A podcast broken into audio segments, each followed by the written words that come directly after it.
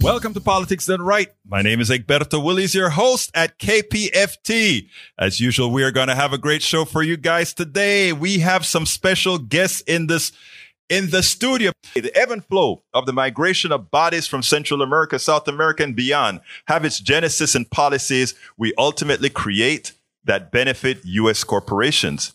A case in point was the CIA induced overthrow of Guatemala's first democratically elected president, Jacobo uh, Arbenz Guzman, in late June 1954. He established policies that would redistribute unused land in the country. When the powerful American owned United Fruit Company lost many acres of land, the CIA came to the rescue.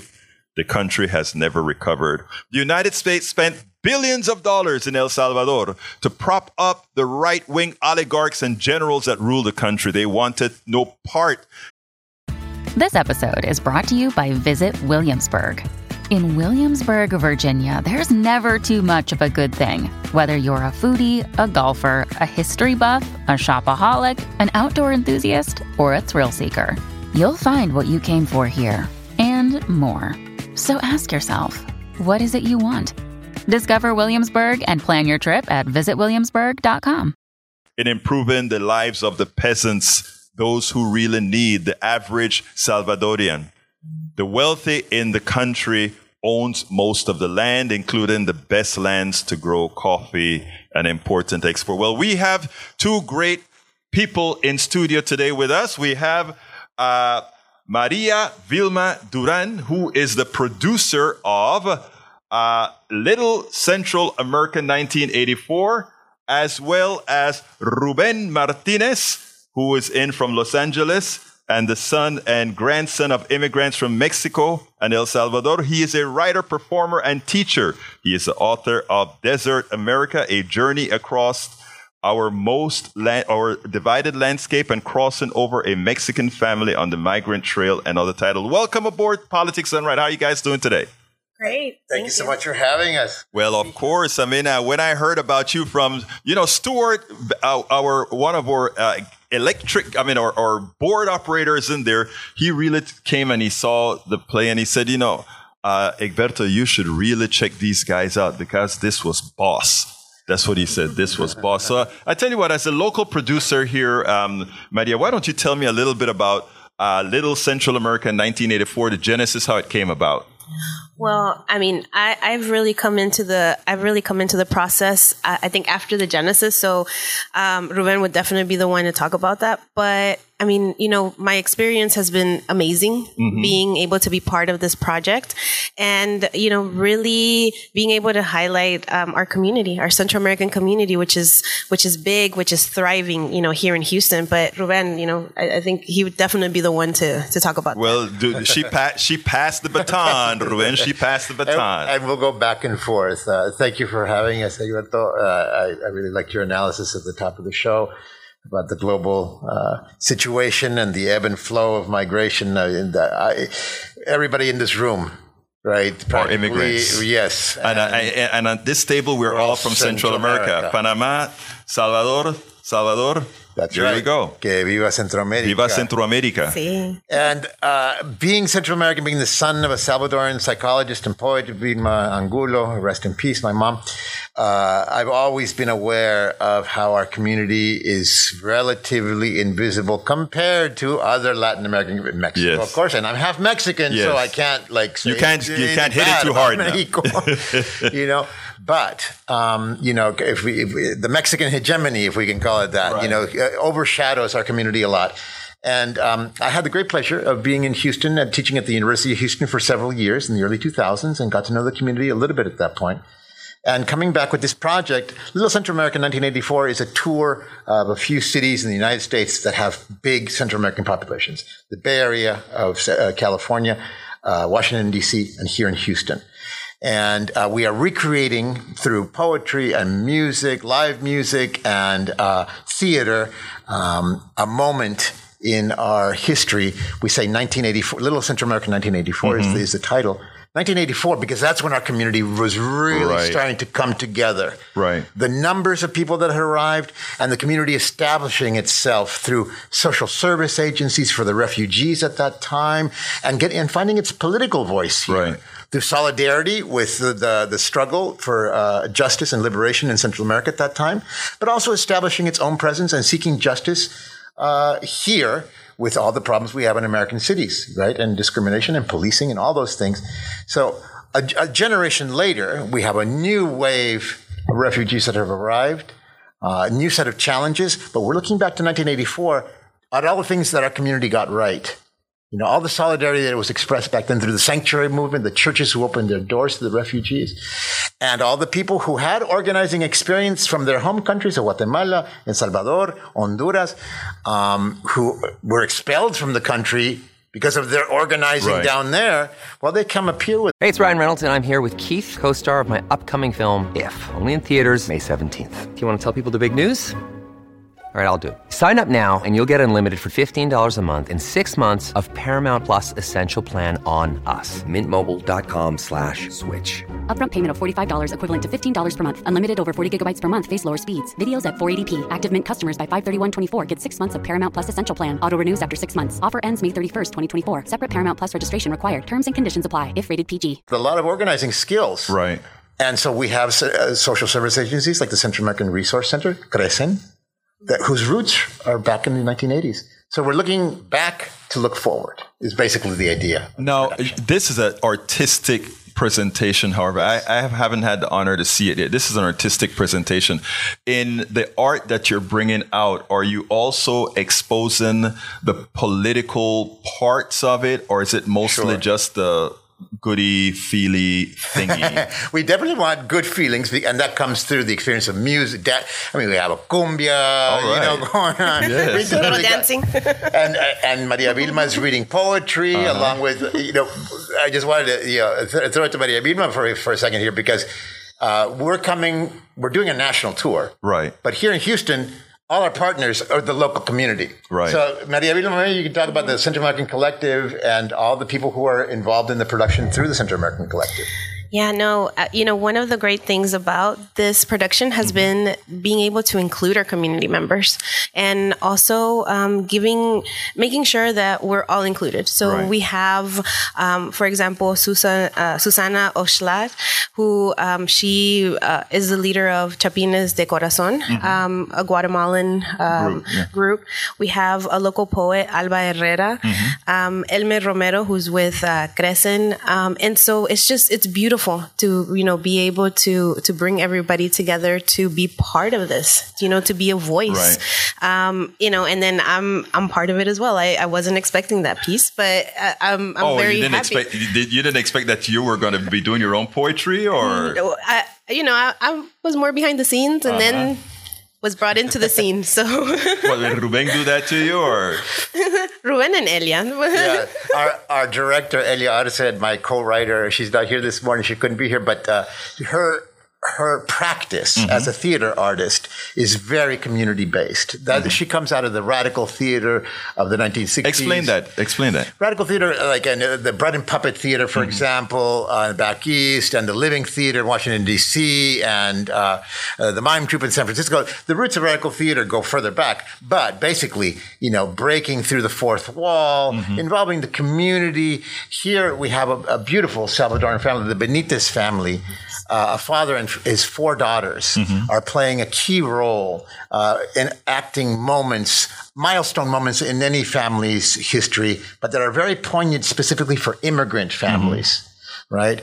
And we're look, we're also telling the story of the families that didn't get a chance to celebrate those milestones. For example, Oscar Alberto Martinez and his daughter Valeria, who died drowned in the Rio Grande in 2019. That's the one with the little girl. Yeah. Yes. I think we all remember Yes. that we have that image in our heads. I mean, never goes her down right there on the banks. That yes. was sad. Yeah. Yes. So we remember those who were lost Mm-hmm. on the journey and celebrate those who have made it.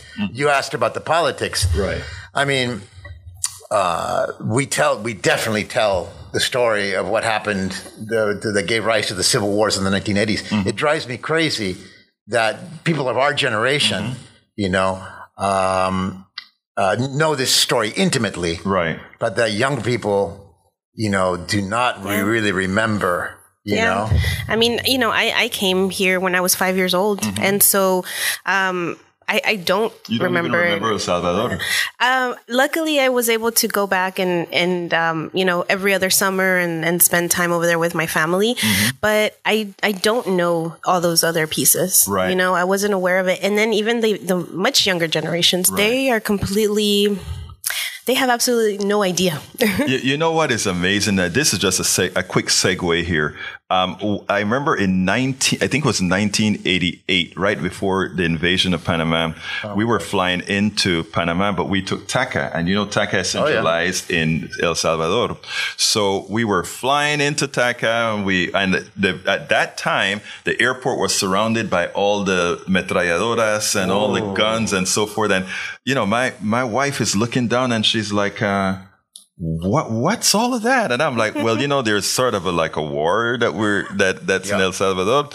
And we walked out of the airplane and the military had a whole bunch of folks running down with grenades and, and things on, on her. My she got off the plane to go to the bathroom. She ran back onto the plane. She so I mean I- I bring that up for a special reason. I bring that up for a special reason. When you're insulated here, including the kids mm-hmm. that are here now, even whether they're the kids of immigrants or whatever, they don't understand mm-hmm. the kinds of things that we've lived through being a part of a Central America, South America, or places where invasions have occurred, where all these start, sort of issues that then lend itself to create these communities, the sanctuary cities, etc., that Yep. you're talking about. Yes, you encapsulated it beautifully there. And ultimately, I think what we're pointing to here is that there is the origin point of our story, which is mm-hmm. tragic. Right. Uh, U.S. intervention, uh, U.S. Ex- capitalist exploitation in the region going back over a century, right? The uh, Monroe Doctrine. Monroe uh, Doctrine, yeah. All that Carry stuff a big stick. Yeah. And uh, and then getting uglier and uglier across time. So that in the 1970s, uh, the uh, uh, uh, Plan Condor, uh, the CIA involvement in, in South America, in Argentina, in the Dirty War in Chile, the overthrow of, uh, uh, Pino, uh, of, Pinochet. uh, Allende. And, and so, so all those or, that, that origin point is dark. It's tragic, and there's a lot of people to remember, right? Who are disappeared, and we need their faces. We need their stories. We need their names. when we have the discussions about sanctuary cities, when we have the discussion about immigrant families, what, you know, it always comes across as something like, uh, we are there to just give a handout to these folks. We're there to. It's always a negative, as opposed to seeing it in. Uh, in there are two ways that one must see this, in my opinion. One, there is an immigration issue of people coming over, which needs a sanct- sanctuaries because of policies that we've had that created those realities. And numero dos is that the interesting thing is that the immigrants that had the wherewithal to make it over here, right, to get over here. And I, I, I'm not saying this for a pat on the back, but generally are the ones who were able to do so, the stronger ones who are able to leave, which means when they come to a country like this, they overperform. And I think that is what you mm. actually see. Mm. No matter what you're doing, if you're, if you're picking grapes or if you're an engineer, mm-hmm. Sure. you are overperforming because of who you are and what you went through. Your thoughts on that? Yeah, no, I, I think yes, you definitely, and and I think the one thing that I am always advocating for is the fact that they're also giving back, you know, and they're working with their communities in their places of origin in order to empower them as well. Because, you know, and I can say that from personal experience, some of the work that I do in, in El Salvador, but also friends, you know, who they, you, they create um, organizations. They're, you know, going and um, making sure that there's like the most basic um, things in, in those aldeas, in those um, uh, caseríos, so that people don't have to make the journey, you know, or even getting even more political. Um, and, and really, you know, um, being activists for their communities and making sure that, you know, policies, um, that the correct policies for their communities are the ones that start getting in, in place. And so there's, um, I think that yes, you know, there there's that moment of you know we we provide sanctuary, we provide these services, but then yes, there is definitely a huge return on that. There's mm-hmm. a huge return, and that's the part that we continue to overlook, the part that we continue to not talk about, the one that we continue to not highlight, and it's important for us to do that, you know, because again, going back and looking at our younger generations, now we see, um, you know, second generations, third generations who are doctors, mm-hmm. who, you know, are, are in places of privilege and power. And they need to understand this genesis in order for them to also understand the privilege that they have and ensure that they are using it correctly for our communities. That is so important for several reasons because I mean, uh, you know, we have a tendency in the United States to be a very insulated community, to have insulated communities. And when you move up in stature or class or whatever, we're taught to pretty much forget about where we've come from. Mm-hmm. You know, and I, am not only talking about, let's say, from the immigrant community, I'm talking for, about the American community at large. If you take a look at the class separation, it's like you made the jump ship, you are invited into the other class, mm-hmm. and suddenly the, the things that you support, the policies that you support, the types of taxation, etc., mm-hmm no longer interested in yeah. it, right? Because I've made it. I got mine. You get yours, right? Yeah. Uh, yes, and that, and that's something I think that plays out in immigrant communities in a very particular right. way, because we come from caste mm, societies mm, right. already, yes. right, with very hardened, yes. you know, class structures. So when we come over here, my, just thinking my grandfather. My grandfather kind of made it in this country, got, mm-hmm. became a homeowner. I'm talking about the Mexican side of my family, mm-hmm. and he would talk about the recently arrived immigrants. He would look down on them Right. Say, esos son, they're chusma. Yeah. Like a hayseed or, you know, yes. low, low, low class, you know, uh, because I'm, that's that very phenomenon that I've made it, which uh, is, drives against solidarity, mm-hmm. against, you know, recognizing that we're all kind of like victims in this structured system that does not allow for mobility and equal justice and opportunity and et cetera, et cetera. And of course, ultimately, that's what the, the struggles for liberation in, in the global south have all been about. So once, once you cross the border, ideology becomes particularly powerful. Right. Mm-hmm. And what I think is uh, we have uh, every time there's a crisis point, point like in the 80s and today, um, there is another opportunity to chip away at those structures, mm-hmm. ideological structures that that prevent us from enacting solidarity. This is a moment that is calling upon people, all people of good faith, to uh, recognize that we're in this together. The pandemic was the biggest call of all globally mm-hmm. to say, hey, we're in this together. Mm-hmm. It also highlighted the deepest ideological divide, you know, the starkest right. ideological divide mm-hmm. that keeps us from enacting solidarity. But I'm hopeful because in the end, when we talk about Little Central America 1984, the production, and thinking about that moment and where we are today, can we say the glass is half empty or half full? I can say half full because the airport in San Salvador today is named Oscar Romero Airport. Wow, okay. You know, Oscar Romero today is a saint. Right. Mm-hmm. You know, in 1980, there are people, you know, that uh, a lot of people in El Salvador on the right wing, you know, supported the fact that he had been killed. Right. I heard people say this. Right. And today right. he's a saint, right? Our community has not only survived, as Maria Vilma said, it has thrived. And there are 250,000 Central Americans living in the Houston, the greater Is Houston it that area. many? Oh, wow. Million. It's, it's actually more, you know, that, that's what, that's what the census tells us. But if we really start going into the communities, we know that there's more. Wow, that's how big you, it is. You know, it's interesting that when, when you when you made mention about that issue with um, uh, the the caste system or whatever, it's funny because a guy that does some work for me, um, he's from Mexico, and uh, I told you know when he found out that I'm a full time activist and do all this kind of work and and, and so forth, uh, and he he said, you know something, um, uh, w- why do you bother? And then I said, um, what do you mean by why do you bother? He said, um, well, you know, uh, I'm going to tell you something. And he's not, he said, he, he gave me some info about his status. I won't mention it here, but he gave me some info about his status. And then he said, and you would not imagine the people that I have the hardest time with are my own yeah. people, yeah. you know, mm-hmm. uh, de Guanajuato. Uh-huh. Okay. Right. So, I mean, um, it, it, that that moved over here and made it. Right. Uh, and he said, the folks that pay me the least, the folks that do, and, and you know, and he was saying, I, and I, uh, what, what we kept on talking about, and I was like, well, you can actually be that template. You can actually do the teaching. I mean, I imagine you will have a lot of sub. I, I want to backstep a minute. yeah. How do you come to a town, a city like Houston, and within what you've written, Yeah. incorporate local artists and make it flow in such a manner that it looks like a seamless production.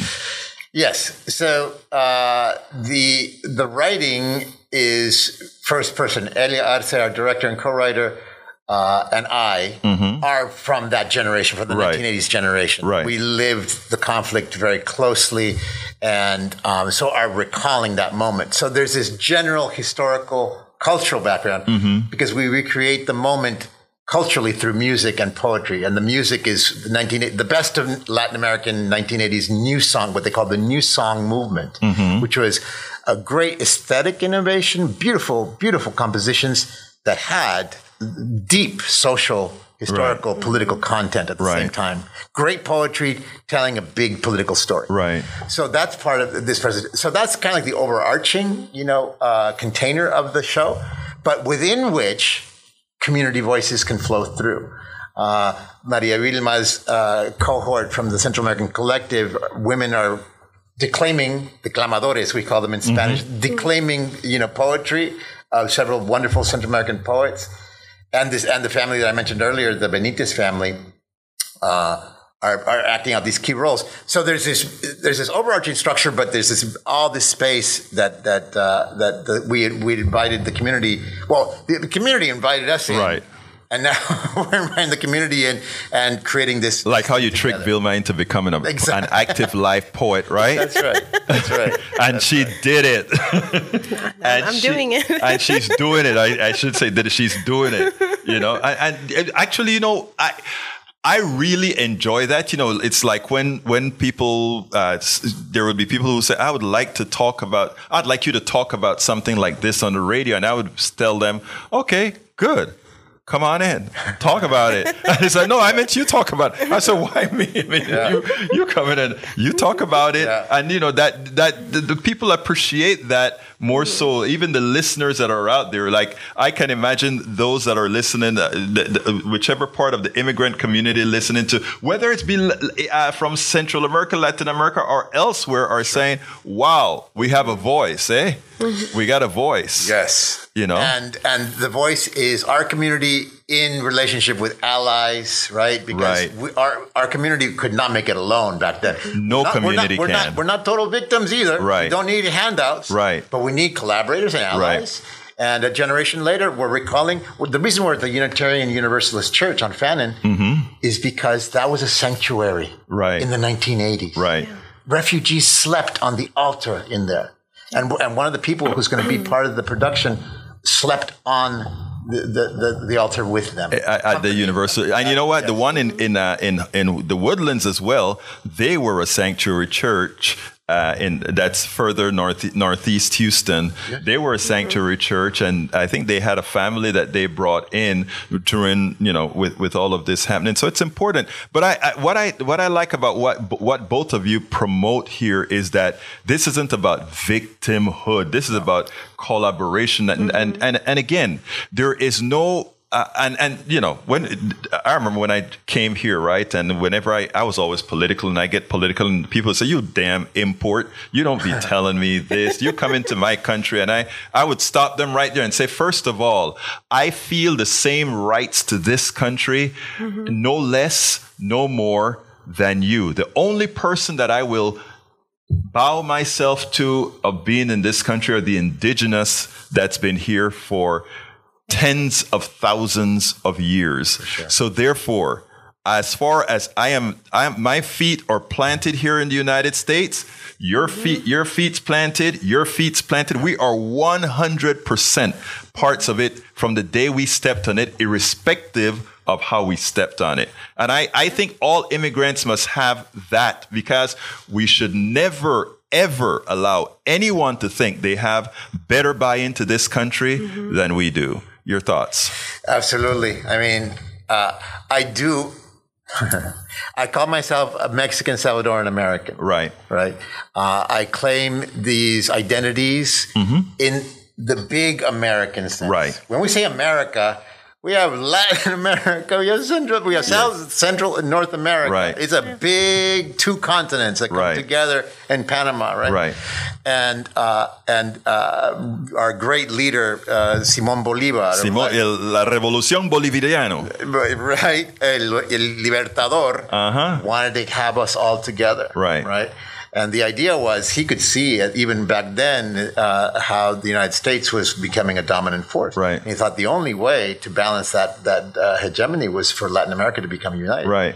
We're still working on that today. I, I, I, want, I want to tell you Yeah. something there because I brought this up in several programs. Uh, and starting with Venezuela, a lot of people love to hate on Hugo Chavez, and uh, I'm not going to. We, we won't get into the politico of Hugo Chavez, but I'm going to say the theory of Hugo Chavez and the Bolivian Bolivarian Revolution, and having having a pole in the south, meaning Brazil, Argentina, Peru, Ecuador, on a on a single monetary currency and these other issues. There was some merits to that, right? And uh, you don't have to like uh, these people to understand that there's some merits to having central. I mean, a, a not having one dominant factor in any particular hemisphere. no doubt. Yes, and that's true.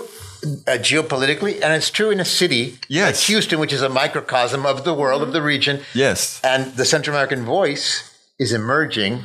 And people like, eh, like in the Central American Collective, you guys have done stuff with the Holocaust Museum, right? Other big institutions now. So the voice is emerging and balancing out the power relationship. And it's important. Go ahead. Did you want to? Eh?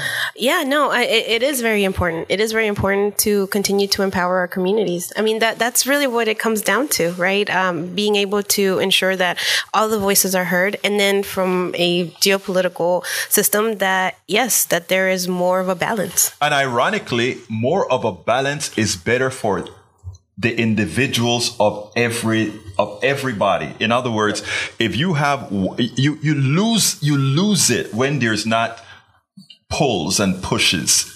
You have to have different poles so that we can come to the best solutions, right? No doubt. And I think we have lessons. Little Central America, 1984, recalling that moment, ultimately, out of that Cold War context, you know, the solidarity movement with Central America, against interve- American intervention in Central America, we changed U.S. policy. Absolutely. The United States did not w- get its objectives uh, from the Reagan Bush era Right. in Central America. We pushed back so hard here and in Central America that the course of history changed. So talk about balancing, you know. Yeah, and I and I think that that's something that's starting to happen now. Yeah. You know, and, and I'm seeing it right now here in Houston uh, with everything that's going on, um, with all of these Central American voices just ri- rising. Uh, where, you know, um, before you you. Everything, everything that you heard about Central America was always the negative. Right. Was everything, and now we're starting to see, to really um, see that okay, these are some of the leaders in these different spaces. These are some of the creatives in these different spaces. Um, you know, our I, I speak with a lot of educators um, who continuously ask me for more support, uh, you know, through Central American Collective, which is uh, the organization that I founded, where we're uh, teaching about Central America through art and culture. And, you know, they continue to ask for more support because they're seeing that in their classrooms, what used to be a very Mexican, um, heavy Latin American representation is now, you know, changing. I am so glad to hear something like that because again, there there are different cultures actually. Mm-hmm. You know, I mean, the the the Latin American, rather the Central American culture has a a, a very strong Caribbean pull. uh, you know, so I mean, it is great to see that you have all of that. Um, let's see. Anyway, folks, don't forget you're listening to Politics Done Right on KPFT 90.1 FM Houston. Thank you guys so kindly for being here. We have board the boards. Rico is on the boards and the phones. Stuart's on the phones. Maria first. Well, you know, we really want to invite everybody to come out and support this show. It is so important for our community. We need to, you know, we always say that um, we have to spend our money and spend our energy with uh, within our community in order to continue for it to continue to uh, grow. This is an opportunity for that. Right. Thank you very much, Maria. Ruben. Eh, estoy muy emocionado de estar aquí en Houston. Thank you so much for the invitation to talk about Little Central America. It's poetry, it's music, it's remembering what we need to remember to be able to walk into a better future together. Well, look, María, muchísimas gracias por estar aquí y también Rubén, muchas gracias por Qué estar gusto. aquí también. It was a gr- I mean, I enjoyed the conversation and and more most importantly, I'm glad that you're centralizing not on one country, but on the the entire Latin American Central American experience. Thank you so kindly for being here. Muchísimas gracias por estar aquí. A usted. Okay, hermano. We spend a lot of time deconstructing the news, trying to trying to parse it into a form that everybody can understand. We try to find those little nitpicks where uh, it goes, it flies above the fray, etc. If you really like these videos that we do, I want to ask a big favor. Please go ahead. Number one, subscribe to our channel, and number two, please join if you can. Thank you so kindly for watching. Keep watching. Please remember to share. We must populate the entire internet with our progressive message, a message that we know is what most Americans say that they want. So help us, please join.